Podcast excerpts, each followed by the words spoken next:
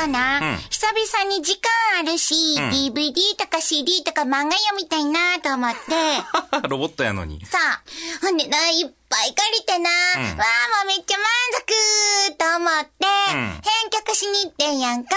うんうんうん。ほんなら、返却の時に、3300円になりますって言われて、お金取られてるやん。え？なんでですか？うん。返却日、1日過ぎてます。ええー、!2500 円で借りたのに ショック、始まります。大阪よしこの今夜どっち系？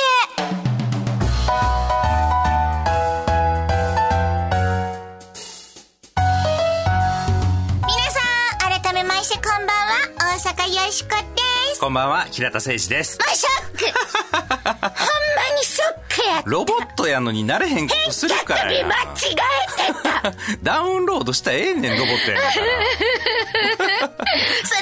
な、ユーミンも素晴らしかった。ガラスの仮面も良かった。でも、5800円やったら、うん。読まへんかった。よしこって意外と製造年月日古いんかなえー、確かにいろんなデータが詰まってんねんやあ。ほんでな、うん。しかも、あの、ユーミンの CD が3枚組やってな、んうん1枚中さ、あの、デッキの中に入れたまんまで返しそびれてん。ほんで、急いで取りに帰ってな、持ってったん。ほんだら今度は歌詞カードが入ってませんって言われてな、ほんでまたよしこ取りに行ってな、ほんでまた返して、もう何回行ったり来たりしたかもう疲れたもう桑原、忙しいな。桑原もうで聞したいて。るだけで忙しい。もう皆さんも気をつけてもらいたいと思いますが。はいはい、ちゅうことで今日もこの番組のテーマはズバリ雑談力です。はい。雑談力が上がると恋人ができますし、仕事もうまくいくでしょう。人間関係も良くなるかもしれません。すなわち人生が変わっていくということですね。今日も雑談力上げてまいりましょう。そしてよしこは大阪を良くするアイディアを次々に思いつくために作られたロボットです。はい人間ではありません。変わりまして私、平田誠二と申します。普段は IT コンサルタントという固めのお仕事をさせていただいておりますが、この番組では何の因果かロボットのお相手役として、明日から使える雑談のテクニックをお伝えしていきたいと思います。ちゅうことで、日曜日のひととき、よろしくお付き合いくださいませ。大阪よしこの今夜どっち系。この番組は、貨物、バス、タクシー、総合運輸企業、東洋運輸グループの提供でお送りします。どうもトラックよ。どうも地球です。トントン。トントンどうしたの？そういえば君最近匂わないよね。でしょ？今では猫とかも近寄ってくるのよ。あ何これ？取ったらどうなの？シュポッいやーんエッチうわこれが噂のクリーンシステムだったのか。荷物が大切地球も大切。みんなに優しい株式会社東洋運輸です。無茶ぶりドッジボール。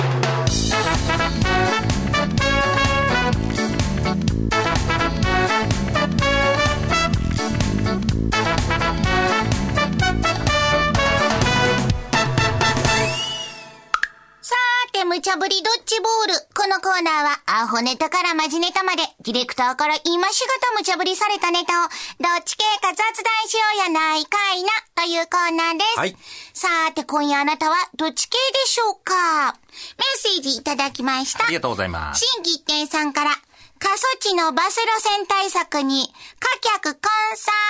まあ、人と荷物が一緒にバスに乗るっちゅう話な。納得です。問題なし。エンディングで平田さんが、よしこやったら、バスでどんな店を出すの、の問いに、立ち飲みかな？と、よしこさん答えていましたが、これが本当の、バスへの飲みや。うまいこと言うな。大輔さんからも、ええと思います。みんなでお金を出し合ってバスが自由に使えるのもええなといただきましたよ。ありがとうございますご意見どうもありがとうございます。さあ、今日も皆さん一緒に考えてくださいね。では、アホネタから。1個目のドッジボール投げます。せあはー。セクシーにバナナを食べるべからず。中国でライブストリーミングが禁止に。前回もさ、なんかあの教科書でエレンっていう、うん、エロン先生いてた。あら。今回もまたセクシーネタでございます。あら、ちょっとよしこのキャラクターも路線変更かしら、そろそろ。みんなも結構好きでしょ？僕も好きですけどね。えっとね、日本でも YouTube とかニコニコ生放送っていうインターネットでこうあの素人のあの個人の方がこう自由にパソコンの前でインターネット越しにこう生放送するっていうのがね、まあ流行ってるんですかね。まあそれなりに盛り上がってると思うんですけれども、中国でもなんですよ。へえ。もうガンガン伸びていってて、登録してる人だけで2億人ぐらい。まあ中国人口多いですからね。いてると。ただ、やっぱやってる人が増えてくると、その中でですね、いろんなことする人出てくるわけです。その中でも中国の当局、まあ国がですね、一番危惧しているのは、暴力とか、エロです。はい。はい。中国エロには厳しいですよ。まあちょっと性的なはいいろいろなものというのはな。はい。ただまあ、エロって言ってもですね、このセクシーなものもちょっと規制していこうということで、かなり神経尖らしていると。で、今年の4月から、まあそういうもの、暴力的、性的なコンテンツの取り締まりを開始してるんですけれども、まあ新たに作られた規定にはですね、ストリーミング中にストッキングとかガーターベルトを着用しないとかですね、そんなん見てわかるんかいな。見えてたらってことなのかな？よくわ入ってからへんけど。るとこを見せるなとかなんかな。女性が誘惑的にバナナを食べるとかですね。みんないろいろやってんなっていう感じです。まあそういうのを禁止していこうということらしいんですが、皆さんいかがでしょうか？ちゅうことで、えちょっと、なんちゅうバナナの食べ方ですの？あー、やらしい。青少年の教育にも悪影響。おるおる社会の風紀が乱れるざます。私は納得ざますよ、禁止、禁止。B! えー、バナナの食べ方が、セクシーすぎる。やだ、ごめんなさい。私が食べると、何食べても、ほら、セクシーになっちゃうわけ。てか、おばさま、そんなこと考えてるの、どんなこと？いやらしい。セクシーすぎるかどうかなんて、誰が判断するの？私は納得できないわ。A、B、あなたはどっち？今のは中国的にありなんでしょうかね。さあ、どうかな？あかんっぽくない？なんか。いや、もうあかんのちゃう？このよしこのセクシーさでみんなもセクシービームにやられてしまうわ。音だけ聞いてたらそうかもしれませんけど、中国の当局の人がガチャってこうスタジオ入ってきて、うん。あ、自分はいいわ、みたいなこと言 何や、われたちょっと失礼やな。どういうこっちゃねんいやな。、誰がやるかっていうのは結構大きな問題じゃないかなと思って。めっちゃ失礼なこと言ってるいやいやいやいやいやいやちゃんとロボットやから別に当ててるわけじゃないね。自意識過剰やね。その、断蜜さんが、うん。コッペパン食べるのとかありなの？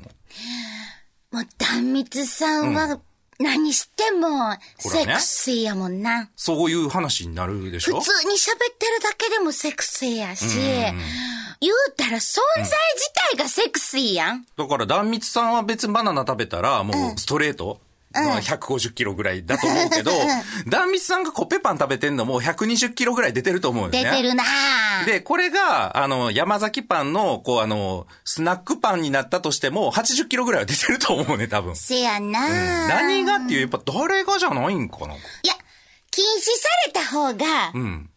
燃えるんちゃうみんな。あ、めっちゃわかるわ。僕男子校でしたからね。うん。もう男子校ってもう、まあ周りにないじゃないですか、そういうの。うん。もう何見てもっていう感じしてたもんね、やっぱり。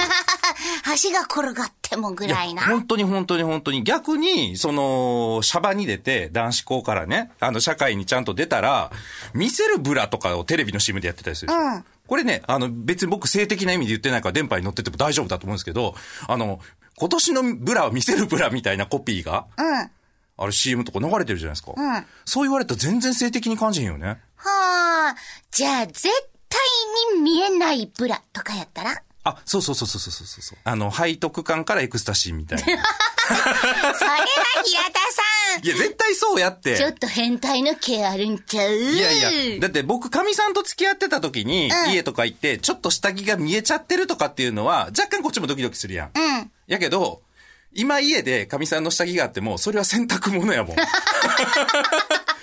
もう変わってしまったわけね。畳ん、畳んでしまわなあかんものです。うん。だから禁止した方がさ、みんなどうにかして、どうにかしてみたい、どうにかしてってこう、究極のセクシーにたどり着くような気もするから、これどういう AB だっけ？ポッポなんとか決めなあかんな。よしこは、あえて、A、禁止納得ざます。なるほど。僕はね、これ、いかがわしいけしからんとか、これは一体誰が判断してるんだって、どんな基準で判断してるんだとか、すごい面白いなと思いますね。でも納得はちょっとできへんかな ?B で。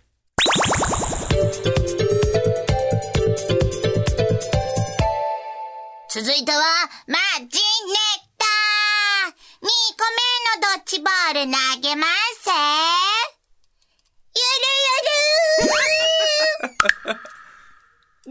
ゆとり宣言に、ゆとり世代が怒り学校に求められるものって時代ごとにとても大きく変わっていったりしてますが、20年ぐらい前のある時期、ゆとり教育っていうのがありました。ご存知ですかね、の声知ってるよ。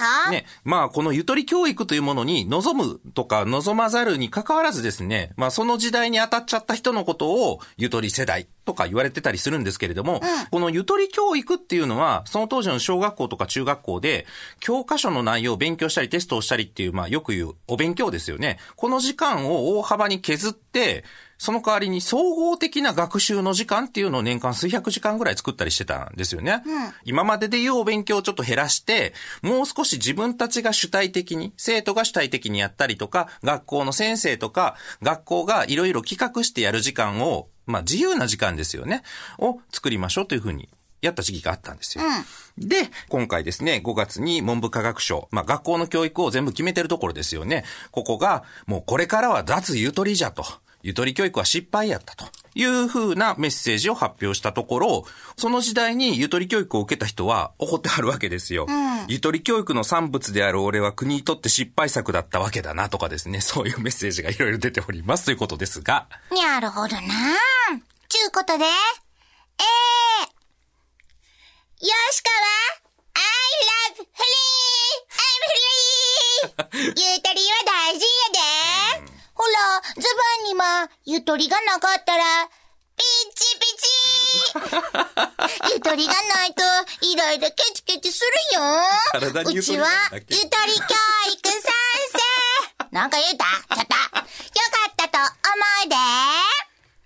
ピー。ああ、ほれ。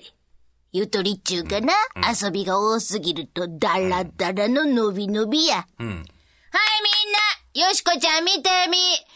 ゆとりのあるゴムのスカート履きすぎて、あんなことになりました。ああ、なんでもかんでもな、ゆとりがありゃええ注文ちゃいますぜ。ええ、それ世の中に出ても一緒です。ゆとり教育、確かに問題が多かった。わいはやっぱり悪かったと思うな。AB、あなたはどっち？なんだかねって思うんですよね。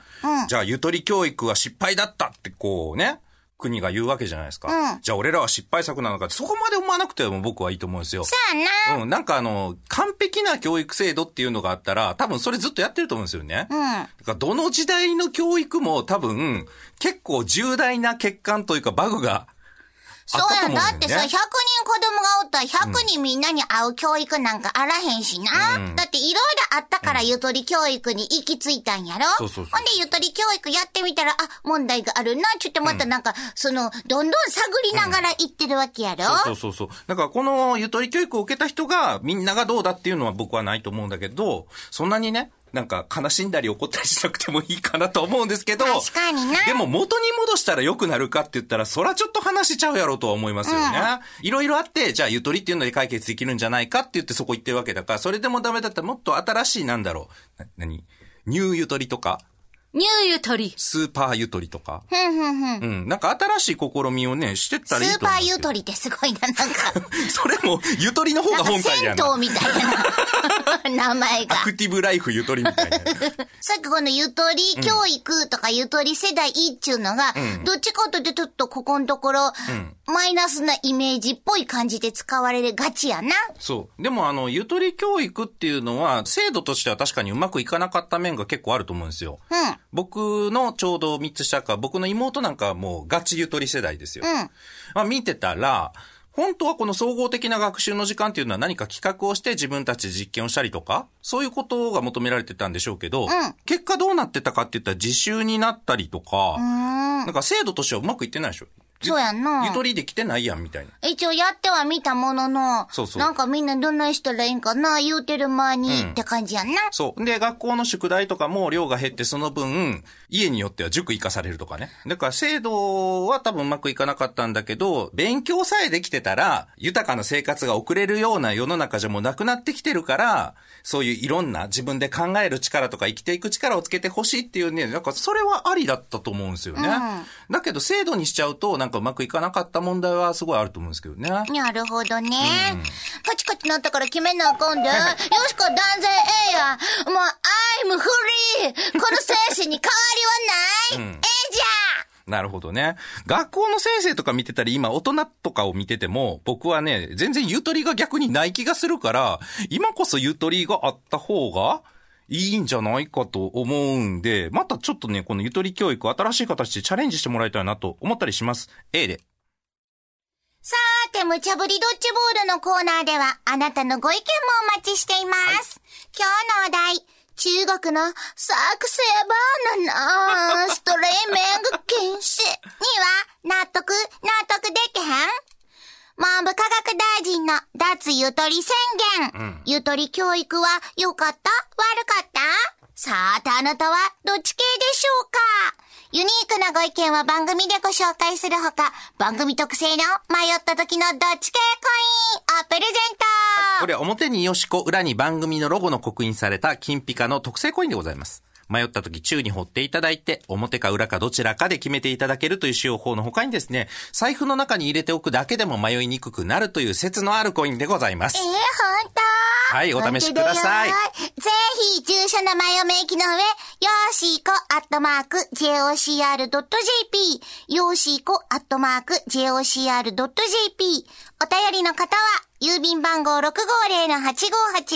ラジオ関西、大阪よしこの今夜どっち系まで、スマートフォンのアプリからでも OK です。はい。スマートフォンの公式アプリからでも、右上の投稿するボタンを押すだけで、番組を聞いたまま簡単にお便りの投稿やプレゼントの応募ができますので、ぜひ試してみてくださいね。よしこと平田さんのサインの入ったステッカーもプレゼント中です。はい入ってますあなたのご応募、お待ちしています。バナナはあかん？めっちゃくね。ゆとりないなあほな、ソーセージはいいことにする？意味わからんわ。ヘンミマリ、経験。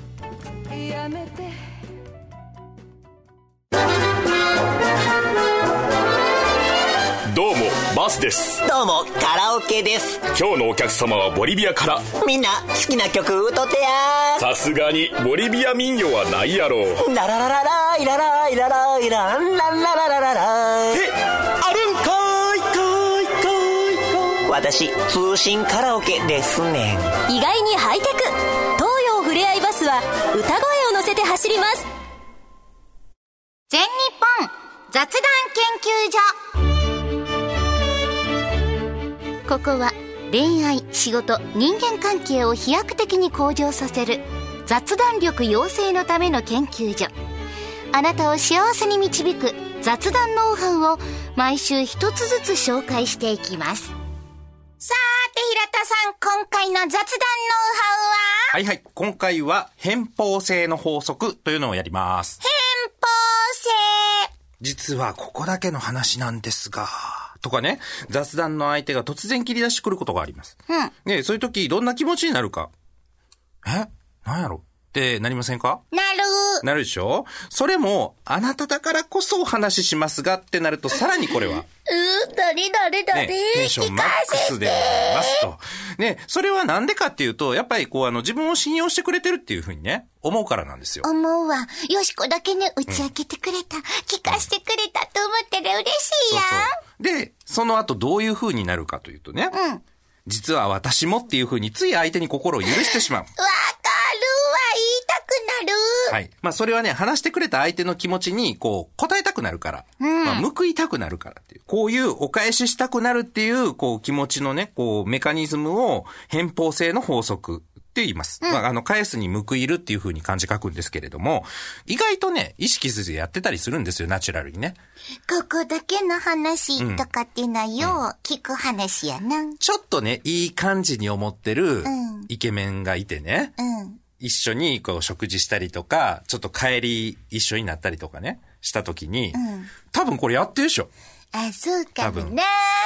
よしこ、テクニックとして使ってるかも。みんなには言ってへんねんけど、よしこ実は、とか言ってるかもしれへん。そう、これです。この法則はね、皆さんあの、結構発見されてるんですよ。こういうのを効果的に意識して使っていきましょうということですね。だからこれさ、いろんなシーンで使えるやん。営業さんとかも使えるし、できるできるできるだっ。てデートにも使えるし、そうそうそうそうそう。これはテクニックやな。テクニックですね。はい。はい、ぜひ皆さんも使ってみてください。悪用現金ですがよろしくどうぞ。ここぞという時にね、目輝きすぎやろ。今日輝いてんな、目。バチバチエンディングやでーキラッキラしてる。さあは、中国のセクシーバナナストリーミング禁止そうやとか。、このせいや、キラキラしてる。おもろかったな。なんかもう妄想が止まらんようになってしもたけど、あとは文部科学大臣の脱ゆとり宣言とかあったけど、ましたね。ゆとり教育の話な。はい。大阪やしかな、今日の大阪をよくするうん、ピンポン出ました脱ゆとり宣言で、世の中をクリーンにするアイディア。はいどんな題して、政治家脱ゆとり宣言 なるほどな。さて、教育にゆとりが必要というたんは誰ですか？まあ、国ですね。そうです、ピンポン国です。その国が、ゆとり教育って言うて始めたのに、うんうに乗って、ん脱ゆとり宣言しますって。うん。おかしいない、まあね。だって国がもともと言うたんとちゃいますか、ほなゆとり教育の何が悪かったんですか？なんかふわっとしてて分かれへんやん。そこでよしこは考えた。んお手本を見せてもらいましょう。そういうことだよね脱ゆとりせなあかんのは、まずは政治家さんとちゃいまっか確かに。湯河原温泉も高級天ぷらもゆとりそのもの あとれはゆとりちゃいだまっかな。なるほどね。せやねんせやからな、うん。ま脱ゆとり宣言ちゅうことは、税金の無駄遣いは一切やめてもらうっちゅうことやおー、これは。一円たりとも無駄遣いはさせません。まあ確かにね、あの、ファーストクラスで海外出張行くのなんかもうゆとりそのものですよ。ゆとりやで、ねえゆとりなかったすんなファーストクラスなんて座られへんで、ビル・ゲイツでもあれですよ。あビジネスクラスですよ。そんなん？超ゆとりですよ、ファーストクラスなんか。だって多分、航空会社のページ見たら、ファーストクラスは、ゆとりある客室とか書いてるよ、多分。書いてそうやな、書いてそうやな。ねほなもうこうしようや。あんな豪華な晩餐会とかも開かんでええやん。もあったいない。オバマさんもね、来張りますけどね。そうやもう、オバマさん来た時には晩ご飯、肉じゃがでええやん。